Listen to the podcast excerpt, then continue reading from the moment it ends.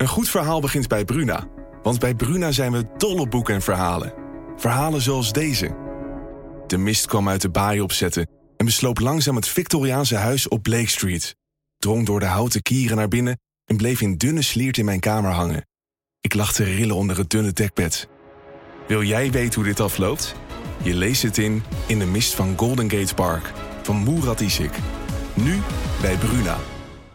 Deze herfst bliksemsnel kozijnen bestellen? Toeleveringonline.nl. Bestel jouw maatwerkkozijnen en laat supersnel leveren. Toeleveringonline.nl. Dit programma wordt mede mogelijk gemaakt door Toto.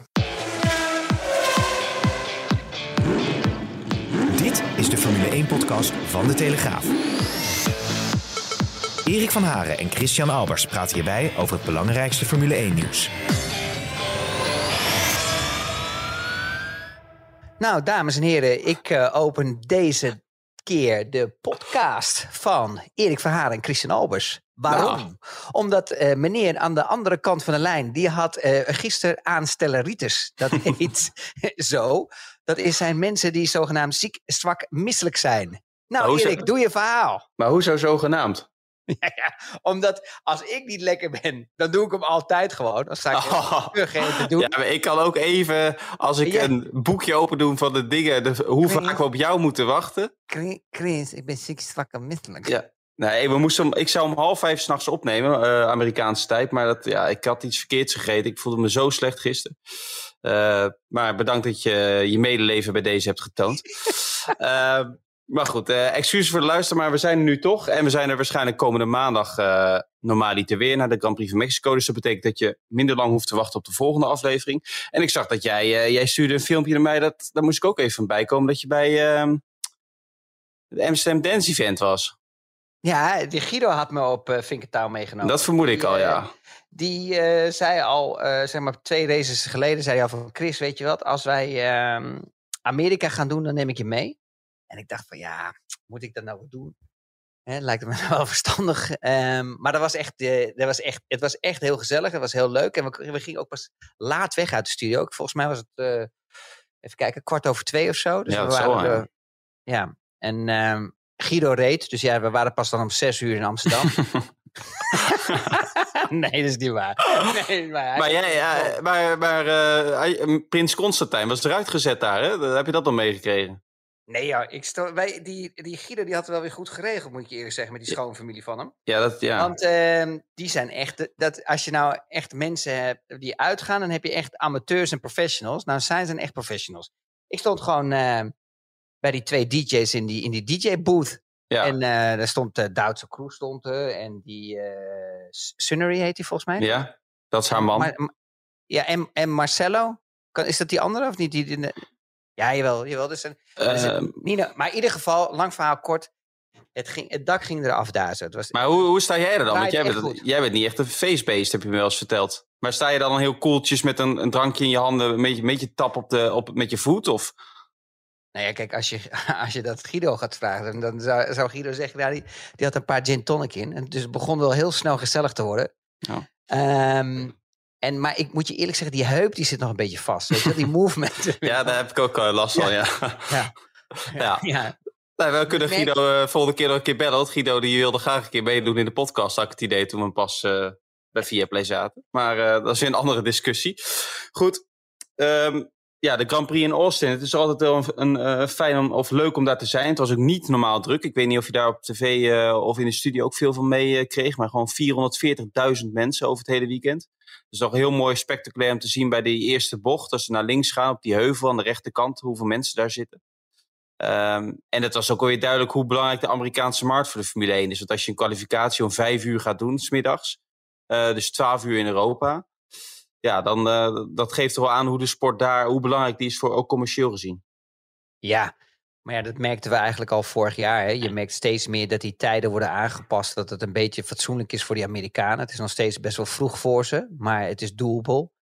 Um, die markt, ja, daar wordt gewoon veel meer geld in verdiend. Dat is, dat is, daar staat Europa echt niet in verhouding met Amerika, wat ze daar kunnen verdienen. Dus, dus merk je ook dat er gewoon de laatste ja, twee, drie jaar de, echt de focus erop ligt om zoveel mogelijk races uh, in Amerika uh, te krijgen. Ja, laten we even bij uh, de actualiteit beginnen. Dat is eigenlijk Alonso, Alpine. Um, Alonso natuurlijk die straf van 30 seconden nog kreeg na de race. Dus waardoor hij uit de, buiten de punten viel. Natuurlijk ook belangrijk in de constructeurscompetitie. Uh, nu is de komende donderdag is er weer een, een, een, een, nieuwe zitting. En dan wordt gekeken of het beroep van Alpine tegen, tegen die straf of dat gehonoreerd wordt. En dan zou, als dat zo is, komt er weer een nieuwe zaak.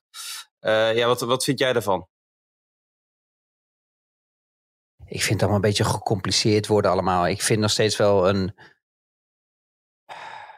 Laten we eerst eens beginnen. Eh, sorry dat ik. Want je nee, ik zie je al helemaal kijken. Als, als, als, jij nu, als jij nu zegt. Oh, laten we beginnen bij de start, dan vermoord ik je. We gaan nu eerst over, over die Alonso beginnen. Maar je bent wel met me eens dat we echt een lekkere ouderwetse race hebben gehad. Hè? Ja, dat was, was gewoon echt top, of niet? En dat uh, had ik na een kwartier, twintig minuten ook niet verwacht. Nee. En het was, eh, het was gewoon geweldig. Het was gewoon een leuke start om te zien. En, en, en, het, en het hielp ook nog een beetje met, met Max. Maar oké, we gaan terug. Maar, maar eh, dat gaan we zo doen. Maar even, ik, ik was toch benieuwd bij jou hoe jij... Jij bent natuurlijk een Alonso-adept, kan ik wel zeggen. Uh, nou, die rijdt dan... Uh, Stroll die maakt een fout, waardoor hij erop knalt. als door een wonder kan, kan Alonso die race doorrijden. Zijn, zijn spiegel aan de rechterkant valt eraf. Dan wordt daar de hele race niks over gezegd. Uh, door de wedstrijdleiding. En dan na de race, na, na het beroep van Haas, krijg je in één keer nog een straf. Dat komt toch voor de fans ook inderdaad heel gecompliceerd over. Ja, en um, weet je, de FIA is gewoon niet constant. En het lijkt wel of ze het gewoon niet onder controle houden. Maar ook het probleem daarbij is, Erik, dat er zoveel fouten zijn gemaakt. dat het dan helemaal troebel wordt. Weet je wel? Mm -hmm. dat, dat, is, dat is het hele moeilijke ervan. Um, als ik um, het ongeluk analyseer, en iedereen heeft zijn eigen mening, en dat is natuurlijk altijd het mooie ervan. Er zijn altijd uh, twee die daarbij betrokken zijn. En uh, er zijn altijd uh, 100 miljoen mensen die hun plasjes erover doen. Is als ik ga bekijken, dan zie ik, en dat heb ik gezien bij Viaplay, als je die beelden echt heel goed bekijkt, dan heb ik het gevoel gewoon dat Alonso te lang in die slipstream wou blijven. -hmm.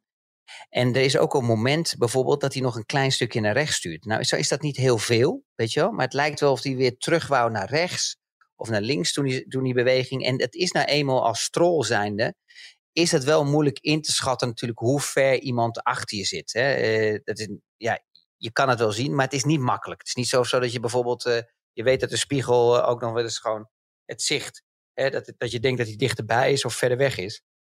Dus dat maakt het ook niet echt makkelijk. Maar je mag, eh, voor mijn opinie, als je voorop rijdt, mag je van, van, van richting veranderen. En, en dan krijg je nu in één keer weer een verhaal dat, het, uh, dat die richting verandert op het laatste moment. Wat ja. ook weer niet mag. Weet je, dus op, nee, omdat Alonso daar zijn inhaalactie al heeft ingezet. En dan stuurt hij nog naar links. Dat is natuurlijk wel duidelijk te zien. Ja, ja, maar als je ziet, hij trekt al sowieso een beetje naar links toe. Hè? Want zo loopt het circuit ook. Hè? Dat ja, ja, dat klopt wel. Alleen hij, hij maakt toch nog wel een flinke, of flinke beweging. Hij maakt nog wel een beweging naar links als Alonso er eigenlijk al links voorbij wil. Uh, nou, en als ik, als ik nog eens een keer die beelden heb, en ik heb die bekeken in de studio, want uh, daar liep er nog iemand rond uh, te schreeuwen, die, die was het ook niet met me eens. Maar dat maakt niet uit. Um, dat was trouwens uh, Allard Kalf. Allard, hierbij jongen, komt allemaal goed joh. Um, ik, ik, als ik hem echt helemaal in slow motion zet, dan zie je op een gegeven moment dat het stuur van Alonso ook niet meer recht staat. Of nee. niet naar links, maar hij staat naar, naar rechts. En dan zit hij er nog niet tegenaan. Nee, maar dus, ik, je... ik moest een beetje denken aan uh, toen ik het aan het begin zag. De eerste beetje bij Vettel uh, Verstappen op Silverstone een paar jaar geleden. Dat, dat Vettel er ook veel te kort achter zat. En op het laatste moment, uh, dat was natuurlijk al een andere situatie, maar er ook opklapte. Ja. Um, um, maar ja, dat was wel echt duidelijk een Vettel-fout. Alleen, um, ja, nu zag je toch... Ik vind wel dat je Strol dat wel kwalijk kan nemen. Dat hebben de stewards natuurlijk ook gezegd. Dat hij aan het eind nog naar links stuurt. Terwijl hij hem toch in zijn spiegel moet zien. Ja, maar eh, als ik naar Alonso kijk... En ik ben een Alonso-liefhebber... En ik kijk gewoon heel... Ja, gewoon als een analist ernaar dan, zie ik, dan lijkt het ook wel weer dat hij weer terug wilt komen om in de slipstream te komen. Het is een heel raar moment waar hij weer een stukje naar rechts stuurt. En ik begrijp niet waarom hij dat doet. En dat is waarom hij ook die vertraging heeft. En dat hij eigenlijk daarna net niet genoeg, uh, uh, dat hij net tekort komt om naar links te sturen.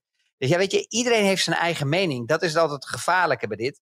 Um, um, heel veel zijn allemaal op de hand van Alonso. Uh, ja, en vooral anti-strol. Ja, en anti-strol natuurlijk. Maar als ik het zo bekijk, vind ik het sowieso gewoon een race-incident. Ja, want uh, één ding is zeker. Uh, Fernando had er wel van geleerd. Want daarna bij de Haas trok hij hem zo snel uit de slipstream. dat hij genoeg ruimte over had. Ja, maar dat hij überhaupt nog door kon rijden. Ik vond het wel... Uh, ja, dat was... en en als, je, als je zag, het scheelde niet veel of hij was op een hele vervelende manier die, die muur ingeknald. Hè? Het, was ja. daar echt, het is daar een heel vervelend punt. Dat had heel erg verkeerd af kunnen lopen. En nu, is natuurlijk, nu, nu vinden we het al mooi met die wheelie eigenlijk en dat hij nog doorreed. Maar dat had nog echt, uh, echt een serieuze klapper kunnen zijn. Ja, want die auto die heeft al uh, weinig track. Die gaat hard op het rechte stuk. Maar dit was helemaal een momentje waar hij weinig track had. ja, ja, ja. Maar even terug te komen. Dan verliest hij op een gegeven moment die, die rechter uh, spiegel laat los. Uh, die raakt hij dan op een gegeven moment kwijt. Dan heeft Haas dat twee keer neergelegd bij, bij de race control. Daar is niks mee gedaan. Um, er is dus geen uh, waarschuwingsvlag gekomen dat Alonso uh, die pitstop moet maken, hè, die verplichte stop. Dat is die zwart-oranje vlag. En dan na de race zeggen de stewards, na dat protest van Haas, van ja, dat had, had wel moeten gebeuren. Die gooien eigenlijk Niels Wittig, de race-directeur, de wedstrijdleider, gooien ze eigenlijk ook voor de bus. Want die zei dat het eigenlijk uh, onbestaanbaar was dat die, dat die vlag er niet kwam. Die, die bus is wel vervelend, hè? Daar is eerst die Michael Masi ondergekomen. en nu hebben ze eindelijk. En nu hebben ze die Eduardo Vrijtas eigenlijk ook al uh, gezegd van wegwezen. Vrijtas lag vor, vor, vorige week onder de bus. Ja, de via-bus. en, en, nou, en, en nou komt die Witty, die komt ook aan de beurt. Ja. dat is toch verschrikkelijk. Die buschauffeur die rijdt de hele tijd met die, met die ruitenwissers aan, joh. Dat is niet te doen. Ja, misschien kan Masi weer terugkomen. Ik denk dat dan veel problemen al zijn opgelost. Maar...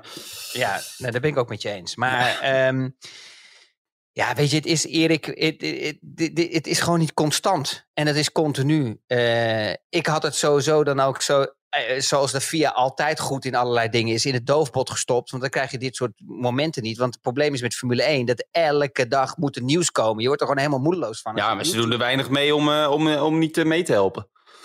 Ja, van maar, weinig aan, sorry. Ja, maar het, het is, ze willen elke dag willen ze nieuws hebben. En, en alles wordt opgepikt en er wordt een verhaal over geschreven. Weet je, ik vind op een gegeven moment als de race voorbij is en het is zo'n klein incident, ja, het gaat nou echt alleen maar om de spiegel. Ja, maar je hebt ook na de race gewoon een check en daar wordt zijn auto is daar ook gewoon uh, in compliance. Dus ja, dan, is, dan, dan is het probleem. Dan moet, je, dan moet je eigenlijk zeggen: hup, oké, okay, het is nu gedaan. En Haas was ook nog te laat met indienen. Dat zegt, uh, dat, dat, maar er waren verzachte omstandigheden voor. Dus ik ben benieuwd of dat verzoek wordt gehonoreerd. Uh, of de zaak opnieuw wordt bekeken. Maar voor Alonso is het wel uh, vervelend. Want hij had toch weer een, een mega race op de, met, met zo'n, ondanks die klapper. Maar Stroll bijvoorbeeld had net zoals Vettel, die Aston Martins ging ook als een tierenleer. Dus Stroll heeft eigenlijk ook, die had ook wel een goed resultaat neer kunnen zetten. Ja, maar ik vind het ook absurd dat hij die straf heeft gekregen. Maar oké, dat is, ik vind het gewoon meer race-incident als dat het, uh, dat het echt uh, expres is. Ah, ik denk dat veel mensen die met je eens zijn, nee. Nee, maar dat hoeft ook niet. Maar daarom ben ik ook zo'n... Uh, zo'n geliefde man. Ja. ja. Laten we even naar Max Verstappen gaan. Die won de 13, zijn dertiende van het jaar. Um, heb je er nog twijfels over gehad? Na die, bijvoorbeeld na die dramatische pitstop? Nou, Eigenlijk wel ja, want uh, op een gegeven moment was hij natuurlijk op de mediumband. Uh, Lewis was op de harde band. En als je gaat analyseren al de races daarvoor, merk je gewoon dat die Mercedes gewoon zoveel stukken beter is in een race dan vele, vele auto's. Hè. Sneller is als bijvoorbeeld de Ferrari. Uh, het gewoon beter doet. Maar ze hebben elke keer continu die achterstand. Weet je wel? Die qualifying is niet goed genoeg. Dus ze staan niet goed genoeg naar voren dan moeten ze zich terugvechten. Het is net een locomotief die op gang uh, moet komen. Nou, dan is het veld een beetje weg. Hè. Dan hebben Red Bulls, de Ferraris. En dan komen ze, maar dan komen ze altijd te laat. En dan hebben ze ook nog een beetje pech gehad met safety cars, met de verkeerde stops, dat soort dingen. Nou, en dan nu, weet je wel, ja, nu vond ik het eigenlijk wel zuur en balen. Want ik had eigenlijk verwacht dat, uh, dat Hamilton uh, ja, de betere bandenkeuze had. Maar zoals je gezien hebt, was gewoon de mediumband helemaal niet zo eens slecht op, op het einde van, van, van de race. Want Kijk, het is nou niet zo dat je zegt van oké, de Red Bull is beter op de banden dan, uh, dan, uh, Mercedes. dan Mercedes. Nee, vooral Ferrari zit daar wel uh, Ja, kijk, als je onder. Red Bull beter dan Ferrari, oké, okay, ja, zwaar. Dat is duidelijk, Dan heb je 100% gelijk. Maar die, die, als er één auto constant is in een race, en als je bijvoorbeeld keek naar Spa-Francorchamps, waar ze ook gewoon echt goed snel waren. Natuurlijk was Max van een ander kaliber. Maar als je dan de tweede auto pakt, dat was ook Lewis Hamilton, weet je. Die was gewoon echt goed onderweg. Die jongens waren echt snel. Ja. Um, Dus ik, eerlijk gezegd, ik, ik denk dat Mercedes nog wel tot de laatste tien ronden erin geloofde dat, uh, dat ze deze uh, raceoverwinning konden pakken. Ja, maar dat kwam natuurlijk zuur te staan, want uh, Max... En, en ook als je, als je gaat kijken, ik vond behoorlijk, Max ook behoorlijk agressief rijden. Veel power oversteer uit de bochten, weet je wel. Vooral bij 16, 17 waar hij eruit kwam, uh, mm -hmm. of 14, sorry. Ja, hij, hij kreeg ook die, waars die waarschuwing voor die track limits op een gegeven moment. Ja, maar dat, dat ja, maar dat uh, had Lewis ook. Dat, ja. dat, dat, dat, dat, doet niet veel voor de banden. Dat is juist eigenlijk alleen maar beter, want dan heb je meer, meer ruimte als het ware om hem uit te laten rollen. Dus het is minder hard voor de banden. Maar je zag gewoon dat hij heel agressief op het gas ging. En dan heb je heel veel wielspin. Ja, en dan gebruik je, weet je, dan heb je meer bandenslijtage. Ja. Dat viel me heel erg op. En dan, maar hij had natuurlijk ook al dat gevecht met, hij had toch natuurlijk dat gevecht met Leclerc ook al gehad. Ja. Uh, waar je natuurlijk ook meer vraagt van je banden, want dan rij je natuurlijk ook anders, logischerwijs. Alleen toen die Leclerc eindelijk het afgeschud, uh, toen zei GP, zijn engineer, ook wel tegen hem van oké, okay, nu ook even rustig. En, en, dat verklaart denk ik ook wel waarom, waarom die niet gelijk naar Hamilton toe liep. Want dat ging best wel uh, bij vlagen, ehm, of met mate. Uh, dat hij ook zijn banden daar nog wel aan de gaten hield. Dat hij ook niet gelijk dacht van ik moet nu gelijk naar Lewis rijden, want daar had natuurlijk nog tijd genoeg. Nee, maar als je keek bijvoorbeeld hoe netjes Lewis reed, en dan hoe agressief Max eigenlijk reed, dan was, dat viel mij heel erg op dat het ja, ongelooflijk was dat hij, dat hij zoveel snelheid nog over had tot het einde van de race. En dat hij, ja. ja kijk, weet je, het, is, het probleem gewoon is bij Mercedes en bij Ferrari en bij alle andere teams, als die fucking Red Bull achter je zit bij zo'n rechtstuk, dan heb je gewoon een probleem. Dan ja. ben je gewoon een sitting duck, zoals die Engelsen zeggen. Weet je wel, je moet alleen nog kwak kwak zetten, zeggen. Ja, en dan, maar ze komen ook voorbij of dat je stilstaat. En dan, en dan de tweede op rij, dat is dan eigenlijk de Alpine. Maar ja, die laat het nog best wel, weet je, die, die komt echt nog een stuk snelheid tekort.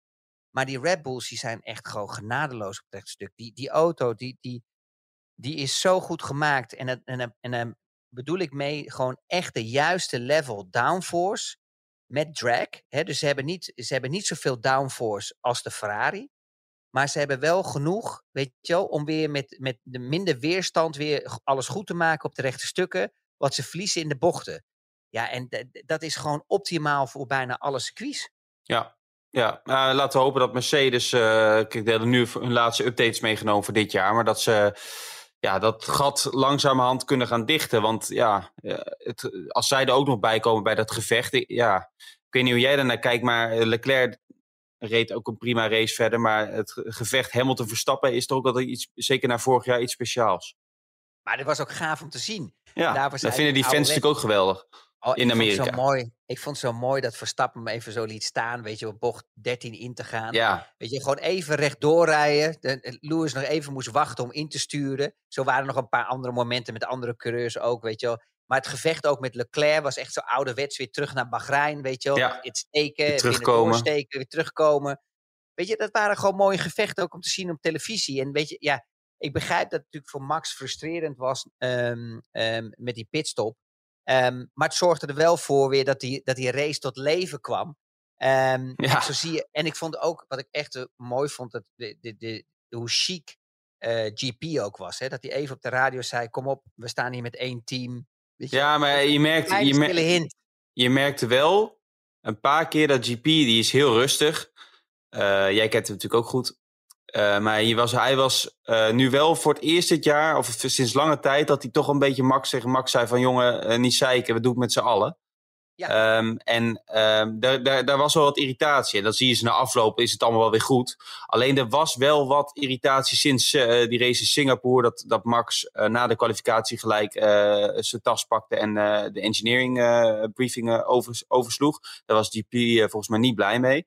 En er zat nog wel wat irritatie in de lucht. Maar ik, ja, zondagavond heb ik ze samen zien staan. Ik denk, nou, dat, dat is wel voorbij. Ja, maar dat moet je ook af en toe hebben. Want het is ook gezond. Ja. Um, maar waar het mij om ging is precies wat jij zegt. Het was, weet je wel, het is echt zo Engels chic, weet je wel. Van even een klein prikkie, zo van dat je er even over na kan denken. Max, weet je wel, van hier, boem, denk er even over na, weet je wel. Ja. Beautiful. En dan zegt hij, hey, we, staan hier, we doen het hier met z'n allen, Max. Weet je wel? En, dan, en dan, dan heb je als coureur zijn, heb je even het moment om erover na te denken. En dan merk je ook dat hij dat ook netjes eigenlijk oploste na de race. Om ook gewoon iedereen weer uh, netjes te bedanken, ja. Max. Dus dat pakte hij eigenlijk ja. goed op. Het was natuurlijk ook wel voor Red Bull natuurlijk sowieso een heel raar weekend wat dat betreft. Ook emotioneel gezien. Ik vond ook, als je, je zag het ook echt aan Max op zaterdag. Ik weet niet hoe, hoe die bij Viaplay voor de camera stond. Maar toen ik hem later even sprak, uh, hij deed het wel heel goed, voor, vond ik, na het overlijden van Matisic. Maar je zag wel echt dat hij er door geraakt was. Ja, en Matisic is natuurlijk ook echt een man die ook gewoon de kans heeft gegeven. Hè? Um, want kijk, natuurlijk is het Helmoet Marco die dat voorlegt. Um, maar aan het eind van het verhaal moeten ze toch met z'n twee beslissen. Ja. En dokter Marco kan het heel goed sturen. Uh, maar hij moet natuurlijk nog steeds uh, ja zeggen. En, en, en dat is zo mooi van die Matisic. Hij heeft zoveel talenten gebracht. En zoveel weet je, toegevoegde waarde aan Formule 1. Weet je, dat lelijke eentje, Minardi er ook uitgekocht. Hè? en, en daar een topteam van gemaakt. Ik bedoel, kijk eens, in, onze, in mijn tijd waren er misschien 120, 200 mensen. Uh, nou werken er al uh, 600 of 700. Het gaat helemaal nergens over hoe, hoe dat allemaal opgebouwd is uh, in, in die laatste paar jaar. Ja. En, um, en, um, ja, en het is natuurlijk gewoon een, een shock. En je merkt dat dan natuurlijk, als jij natuurlijk besprekingen hebt over je contract. of je hebt gewoon um, evenementen met Red Bull ja, dan, dan kom je sowieso wat closer. En ik, ik geloof ook dat ze af vaak belden en even WhatsAppten en dat soort dingen allemaal. Ja, Max was een paar weken geleden nog bij hem op uh, bezoek geweest thuis in Oostenrijk. En ja, hij zei het niet met zoveel woorden, maar ja, dat was denk ik al wel min of meer een afscheidsbezoek. Want het was natuurlijk geen geheim dat het al uh, langere tijd slecht met hem ging. Ehm, maar dan merk je, dat vond hij wel, volgens mij, ja, dat vond hij wel heel bijzonder dat hij dat nog heeft meegemaakt. Ik kan me ook wel goed voorstellen. Wat mij zo opviel eigenlijk, Erik, is dat ik gewoon vernomen heb van ook meerdere uh, uh, persstukken en al dat dingen, is dat die zoon al eigenlijk best wel lang al bezig is op die positie, die Mark ja. ja. Matisic. En daar hoor je eigenlijk weinig over. Want we hadden ook een interview in de studio. En toen vroeg ik het ook aan David Coulthard, maar die ging er niet echt helemaal op in. Maar um, zoals ik vernomen heb van meerdere stukken en ook nog wat andere bronnen, is dat Marco best wel lang een beetje ingeleid is uh, om die positie die neemt hij natuurlijk ook al over, maar dat is ja. al van ik denk al acht maanden geleden of zo. Ja, maar hij had ook op, uh, op zijn 25 of zo. Hij is nu dacht ik 29 of 30, maar dan ja. had, hij, had hij ook al een vrij belangrijke post of uh, iets, iets ging hij ontwikkelen. Ja. En hij was pas ook bij de Grand Prix in Italië, in Monza. Uh, begreep ik. Um, dus, en, en hetzelfde geldt voor die Thaise familie. Uh, die oprichter die Tsabet Matsis heeft opgericht. En de, en de grootaandeelhouder. Uh, de zoon daarvan is ook heel vaak bij races. Die was nu ook in, in Austin. Dus het is ook niet, dan, daar kan ik ervan uit, uitgaan dat die ook Formule 1-minded zijn. Dat niet alleen maar Matsis is. Dat is natuurlijk wel het drijvende kracht geweest. Alleen daar zullen natuurlijk ongetwijfeld afspraken zijn gemaakt over de continuïteit van het hele project. En, en ook de voetbalclubs en al die atleten die ze sponsoren. Ja, maar het uh, grappige is, ik las ook, uh, hij is een beetje hetzelfde als zijn vader. Hij is ook een beetje mediaschuw. Hij hoeft niet op de voorgrond. Hij is heel relaxed. En dat, uh, ja, dat waardeer ik altijd wel. Ja, de Frank Woestenburg, mijn voormalige collega bij de Telegraaf, die had een interview met Maatje in 2017, meen ik, of 2018. En um, uh, toen, uh, ja, dat was al heel wat dat hij dat uh, kreeg. Alleen die had, dan, had die man als voorwaarde dat het hele interview zou worden uitgeschreven. Dus alsof het een live gesprek is zoals dit eigenlijk, maar dan in de krant.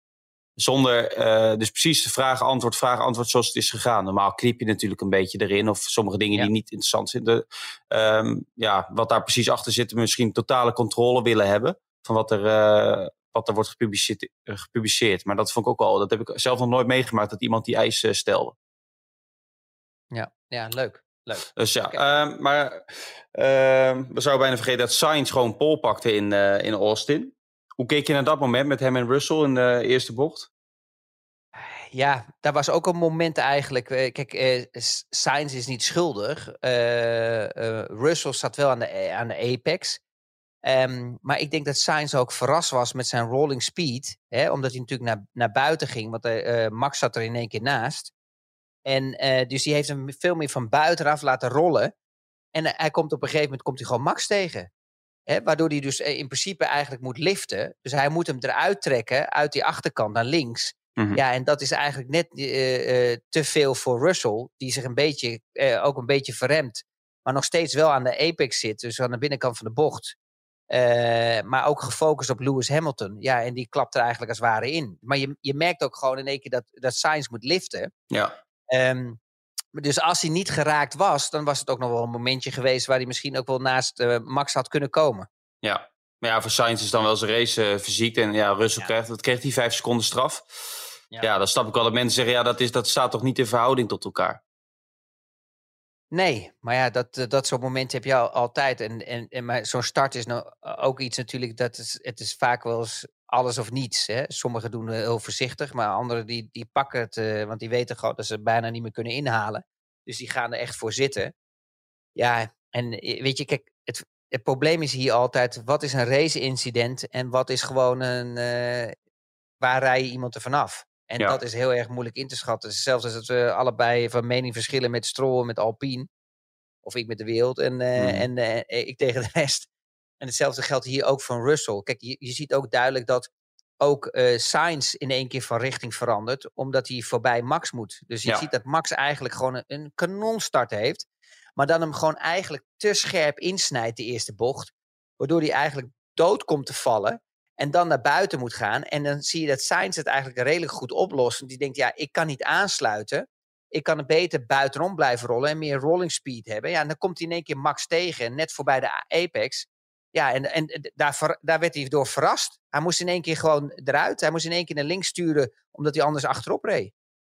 Ja, zijn er nog andere dingen die je zijn opgevallen in de race? Die, uh, vond je bijvoorbeeld dat laatste gevecht van Vettel nog uh, mooi? Zag je die reactie van hem nog? Ja, dat was natuurlijk mooi. En zeker, kijk, weet je, het, is, het mooiste is natuurlijk als je gaat stoppen, dat je dit soort races nog hebt. Ja. Weet je wel, dat je toch nog, weet je wel, dat je toch nog competitief was. Want als we eerlijk zijn, het jaar daarvoor en al dat dingen, dat, dat kon je eigenlijk allemaal een beetje weggooien. En ook bij Ferrari, dat werd hem ook niet meer. Die, dit laatste jaar, toen werd Leclerc ook echt een stuk sterker. Um, maar als je dan dit nu dan ziet, weet je wel, als je dan zo'n afscheid kan hebben en je kan nog zo mooi racen, ja, dat is natuurlijk geweldig. Ja, ik heb wel het idee bij hem ook dat er een soort last van zijn schouders is gevallen toen hij dat uh, pensioen uh, aankondigde. Dus je ziet nu toch wel weer echt, uh, misschien wel de echte Vettel weer in de auto. Want er is natuurlijk ook een tijdje geweest dat, het, dat die gedrevenheid er niet echt meer was. Of leek te zijn. Ja, ja, weet je, ik vind het altijd moeilijk in te schatten, want ik sta niet in zijn schoenen. Um, nee. Dus ja, kijk, weet je, het mooiste daarvan is dat hij natuurlijk dat voordeel had bij de start. Ik bedoel, iedereen die buitenom voorbij ging, die had natuurlijk gewoon echt veel voordeel. Hè? Kijk naar Lewis, kijk naar Stroll, kijk naar Vettel, weet je, die had een goede start. En op een gegeven moment zaten er heel veel, bijvoorbeeld Bottas zat te slapen, die ging van zijn gas af. En zo waren er nog een paar meer. Uh, dus het was wel een beetje chaotisch bij die start, maar dat maakte het wel mooi. En dat zorgde er ook voor natuurlijk dat Lewis een beetje die buffer kreeg van Stroll. Weet je, waardoor hij eventjes weg kon komen, dat hij op adem kon komen. En dat heeft natuurlijk allemaal wel een beetje geholpen. Ja, ja. Uh, Ricciardo had weer een uh, dramatisch weekend. Zou je het nou nog hem adviseren om in de Formule 1 te blijven als reservecoureur of iets in die trant? Of, of is, dat een beetje, is dat ook aan de ene kant een beetje gek als je zo lang gewoon een vast stoeltje hebt gehad, zeg maar? Nou ja, als ik McLaren was geweest, had ik gewoon Piastri erin gezet de laatste twee races of de laatste race. Ja, waarom? Dat... Om gewoon zoveel mogelijk ervaring nog op te doen. Weet je, dan één keer is even lekker dat, die ervaring te hebben dat je uh, zo'n race doet, zo'n start hebt. Weet je, dat je gewoon het jaar erop, dat je weet wat eraan gaat komen. Want hier, dit, dit is, hier is niks te winnen. Nee, het is van Ricciardo toch zelf, ga je toch ook al. Waar ik dan een beetje, ja, dat is dan persoonlijk, want heel veel mensen vinden het geweldig. Kijk, die, je rijdt natuurlijk al maanden uh, geen deuk meer in een pakje boter. Met alle respect. Om een paar races na. En dan kom je toch weer donderdagochtend met op zo'n paard die paddock in met oh. Dan denk ik, jongens, jongens, jongens. Ik heb het nou ook allemaal wel een keer gezien. Nee, ik zal je wat vertellen, Erik. Als je puur sportman bent, dan kan je dat volgens mij niet doen. Dit kan, weet je, ik, ik zou me namelijk, ik, ik, zou namelijk gewoon het nooit kunnen doen, omdat ik me kapot schaam dat mijn prestaties zo slecht zijn. Ja, nee, exact. Ik zeg, jongens, laat zitten wachten tot ik... Ik doe, ik doe, ik doe geen gekke dingen meer. Ik laat nu, eh, ga ik eerst focussen op wat ik moet doen op, de, op het asfalt. En daarna is het weer leuk, uh, misschien tijd voor van dit soort fratsen. Maar ja, dit komt er allemaal zo, zo alsof die in, uh, op de kleuterschool zijn. Erik, ik had precies hetzelfde. Ik zag het voorbij komen in de studio. En hij blijft maar lachen. Je ziet nooit eens een keer agressief worden. En gewoon echt de, de, de P erin te hebben, weet je wel. Van dat het slecht is gegaan. En dat is wat je mist. En ik denk dat dat ook een drijfveer is, waar, wat, allemaal van zo'n kleine dingen. En ik, hey jongens, laten we nou eens eerlijk zijn. Hè? We praten over Formule 1. Het zijn echt allemaal geen koekenbakkers en pannenkoeken die daar rijden. Die kunnen echt allemaal gas geven. Maar hij is gewoon dat momentum weg. En ik, ik, ik bedoel dat, weet je, ik vind het ook wel balen. Want eh, hij kan echt wel gas geven. En dat hebben we gezien in het verleden. Ja? Maar het lukt hem nu gewoon niet. En dat heeft te maken dat hij zich niet fijn voelt in die auto of wat dan ook. Maar dan moet je gewoon uh, eieren voor je geld kiezen. Dan moet je, dan moet je iets anders proberen. Dan moet je zeggen, joh, luister eens, weet je wat we doen, Zac Brown?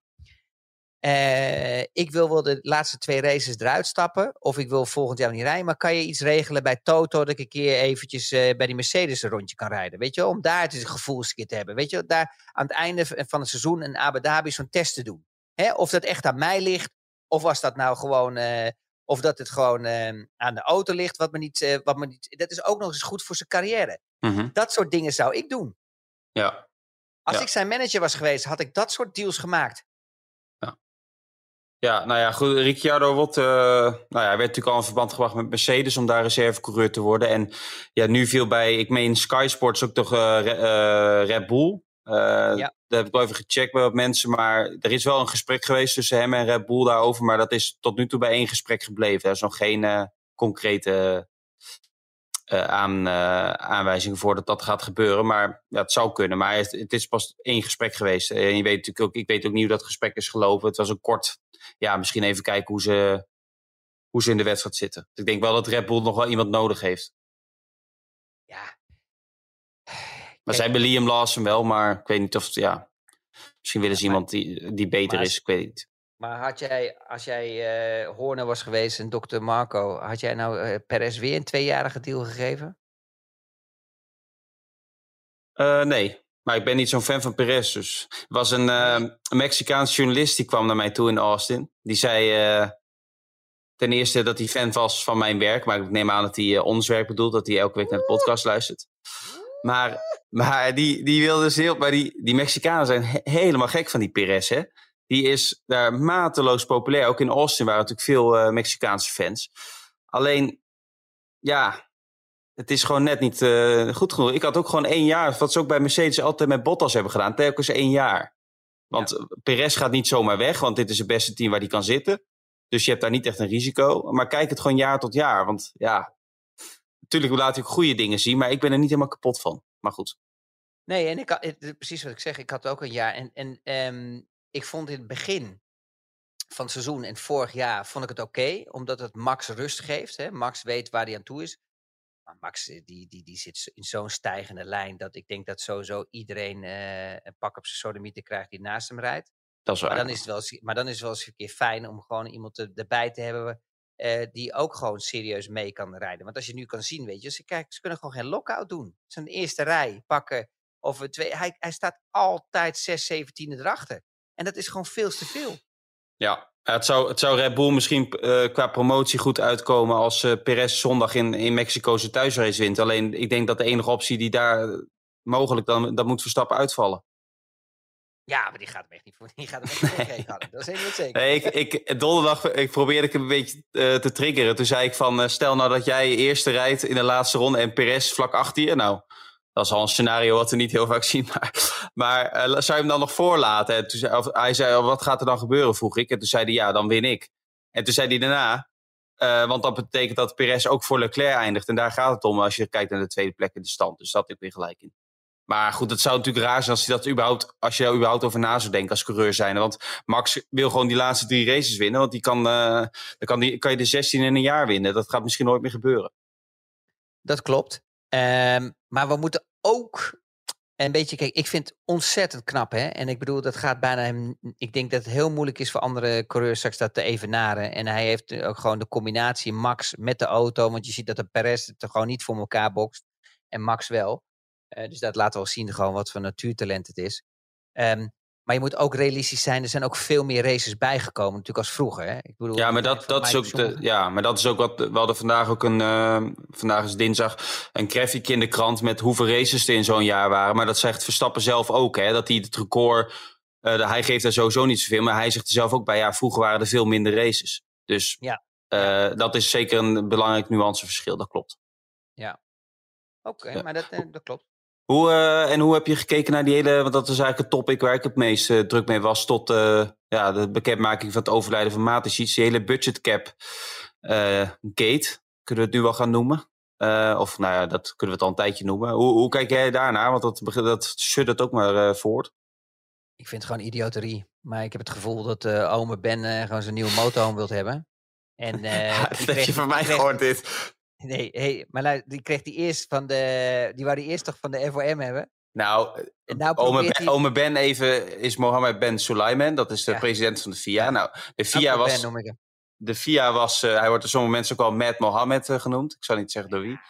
Maar eh, kijk, die, die wilde aan het begin dit jaar ging hij niet akkoord namens de FIA met die zes sprintraces voor volgend jaar. Inmiddels is die deal wel gesloten. Maar hij schijnt gewoon in die onderhandelingen te hebben gezegd uh, dat hij het wel akkoord mee gaat. Maar dat hij dan wel een groot motorhome wil uh, van de FIA. Dat dan de teams en de FOM moeten, moeten kopen.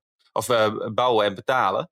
Laten bouwen. Want de FOM heeft sinds vorig jaar een enorm motorhome bij Dominicali zit. Dus daar is hij misschien een beetje jaloers op. Alleen ook deze week, als, als ik dan een beetje van Red Bull of bij, van mensen bij Red Bull hoor uh, hoe, um, hoe Horner en die Ben Suleiman met elkaar communiceren. Dat, is ook, dat gaat echt, dat, dat, je gelooft gewoon niet wat daar gebeurt.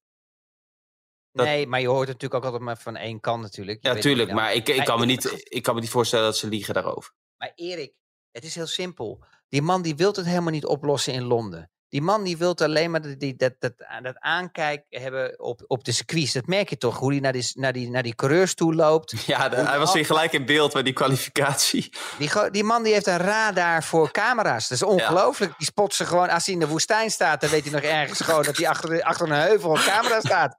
Dat is niet te doen. En, uh, en, en, en uh, ja, tussen jou en mij, ik denk dat Red Bull gewoon dat motorhoompje gaat betalen.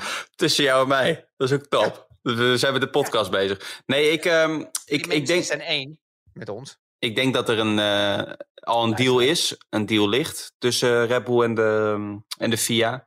En dat die woensdag of donderdag bekend wordt gemaakt. Dus voor, in ieder geval voor de race in Mexico. En ja, wat, ik, wat een beetje op tafel lag tot nu toe was een, een grote boete. Dat is dan buiten de budgetcap. En um, uh, een flinke reductie windtunneltijd voor Red Bull in de toekomst. En dat is natuurlijk wel, ik weet niet hoe, hoe groot dat percentage is. Dat is natuurlijk al flink, want Red Bull als constructeurskampioen heb je ook al de minste tijd in de windtunnel volgend jaar. In ieder geval het eerste half jaar. Dus uh, dat kan wel een flinke straf zijn. Alleen, want natuurlijk alleen een boete zou alleen maar stof doen opwaaien. Want daar gaan die andere teams natuurlijk weer uh, blazen.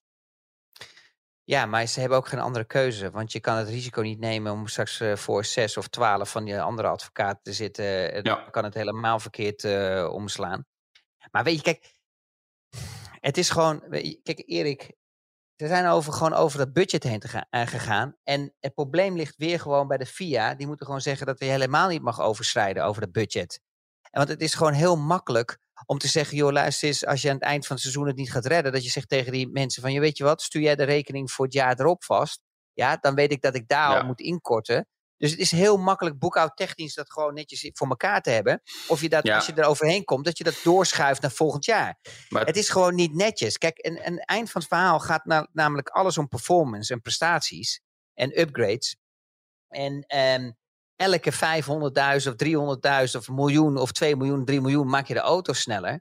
En het is gewoon niet eerlijk en het is niet fair. Dus ja, weet je, kijk, het probleem is dat we hier zitten in een in best wel een moeilijke situatie.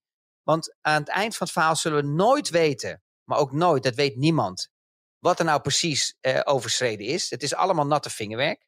Nou, daar ben ik het niet mee eens, want um, we weten dat al een beetje, in ieder geval het verhaal van Red Bull. En Red Bull en de FIA hebben allebei gezegd, met name Red Bull, als die, als die uh, deal bekend is gemaakt, dan gaan we alles, alles komt op tafel, alles wordt transparant voor jullie, dan gaan we alles nalopen. En dan is het volgens mij heel simpel, want Red Bull heeft nu al gezegd, die val of te werken. We, toen wij de cijfers inleverden, zaten we er 4 miljoen onder, onder die cap.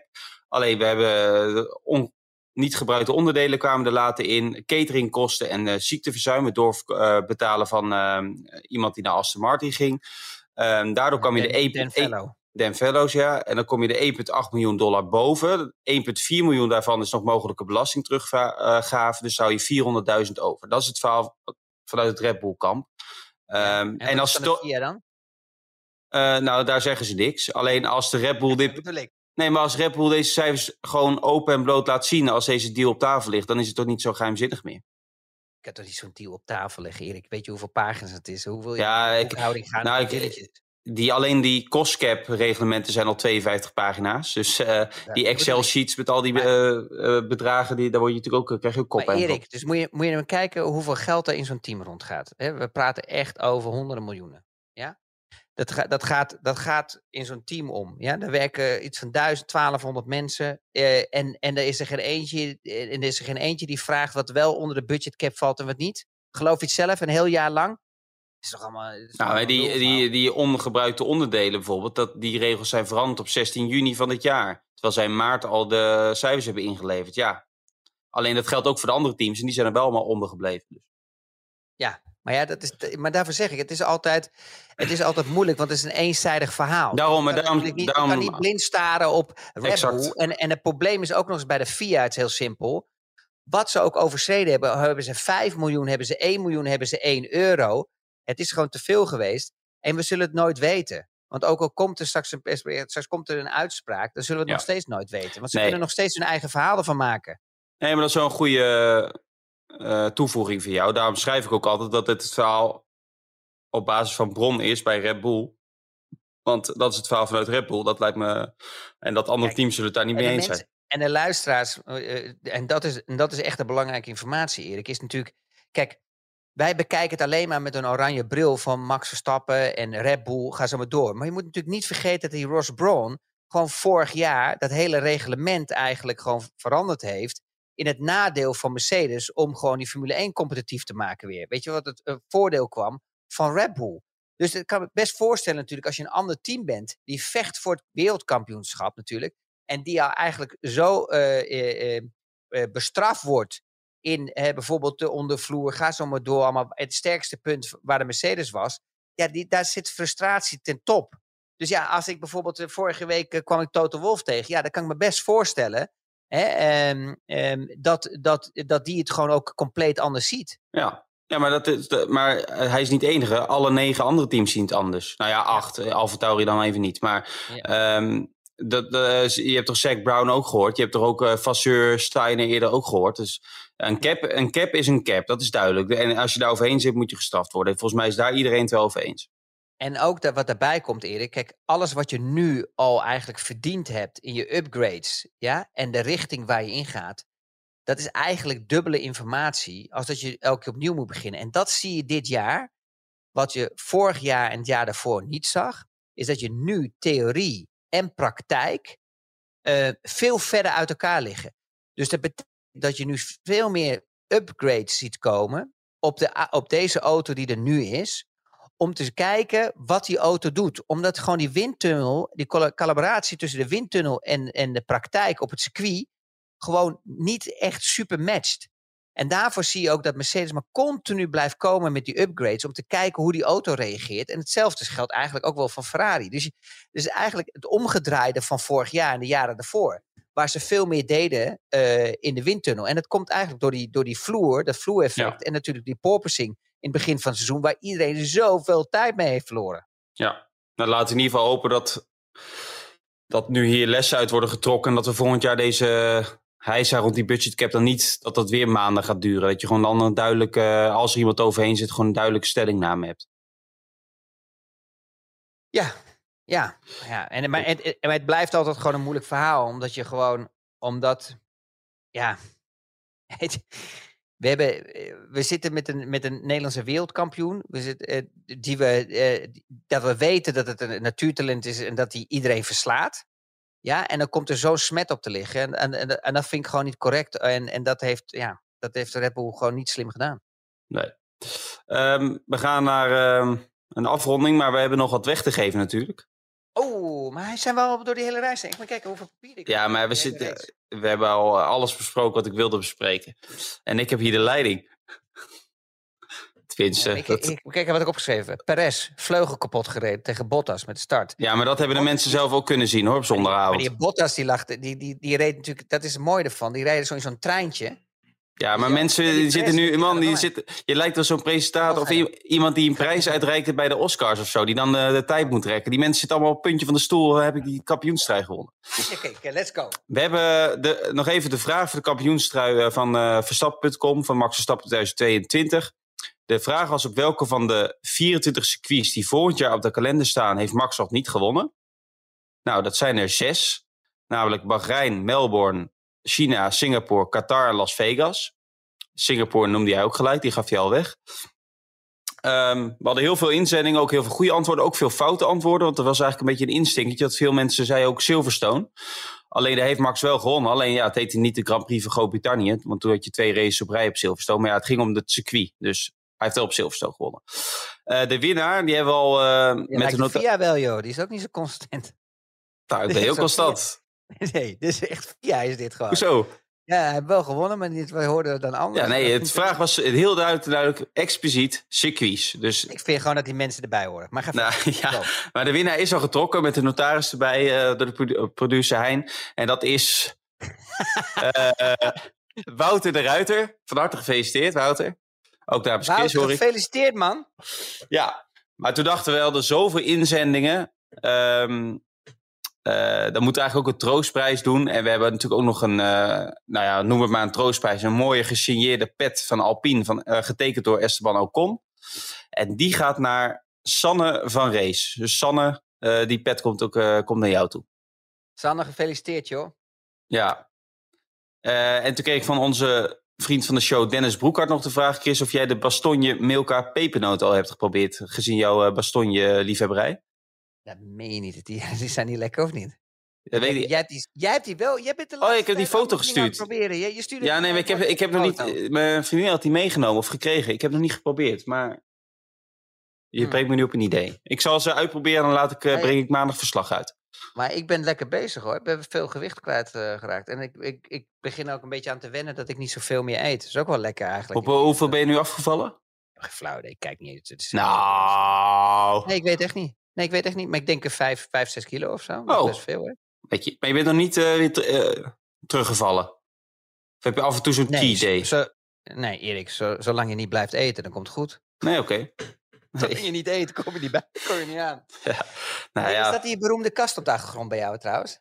Waar, waar staan die dvd's dan? Nee, die staan, ja, die staan daar. Ja dat, ja, dat is nu voor de luisteraar uh, niet te zien. Nee, die staan daar netjes op in allemaal, uh, en waar is het allemaal dozen.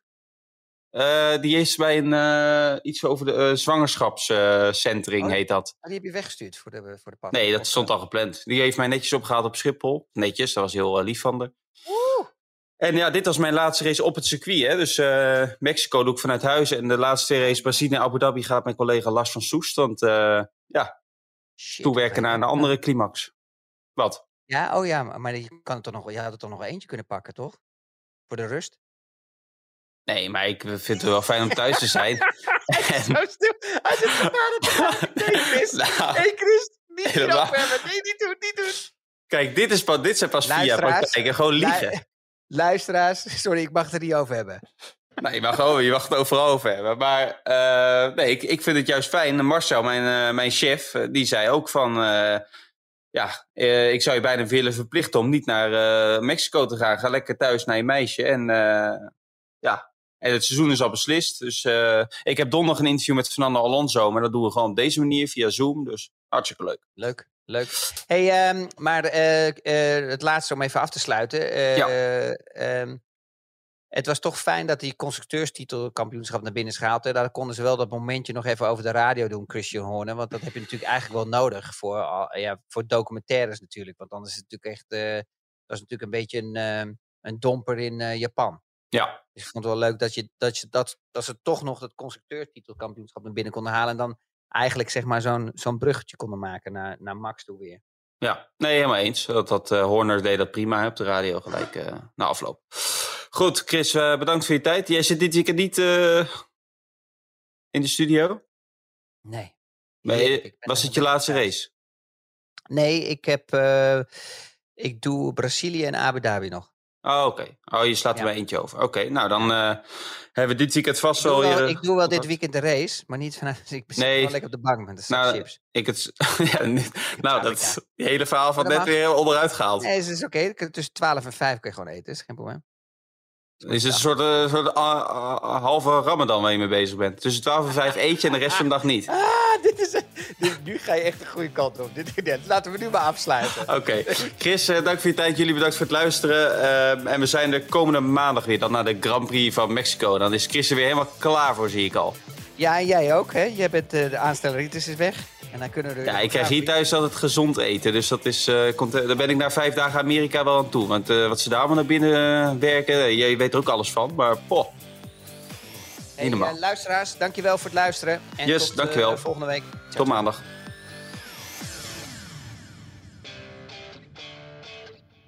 Dit programma werd mede mogelijk gemaakt door Toto. Maatwerkkozijnen al vanaf vijf werkdagen leverbaar. Toeleveringonline.nl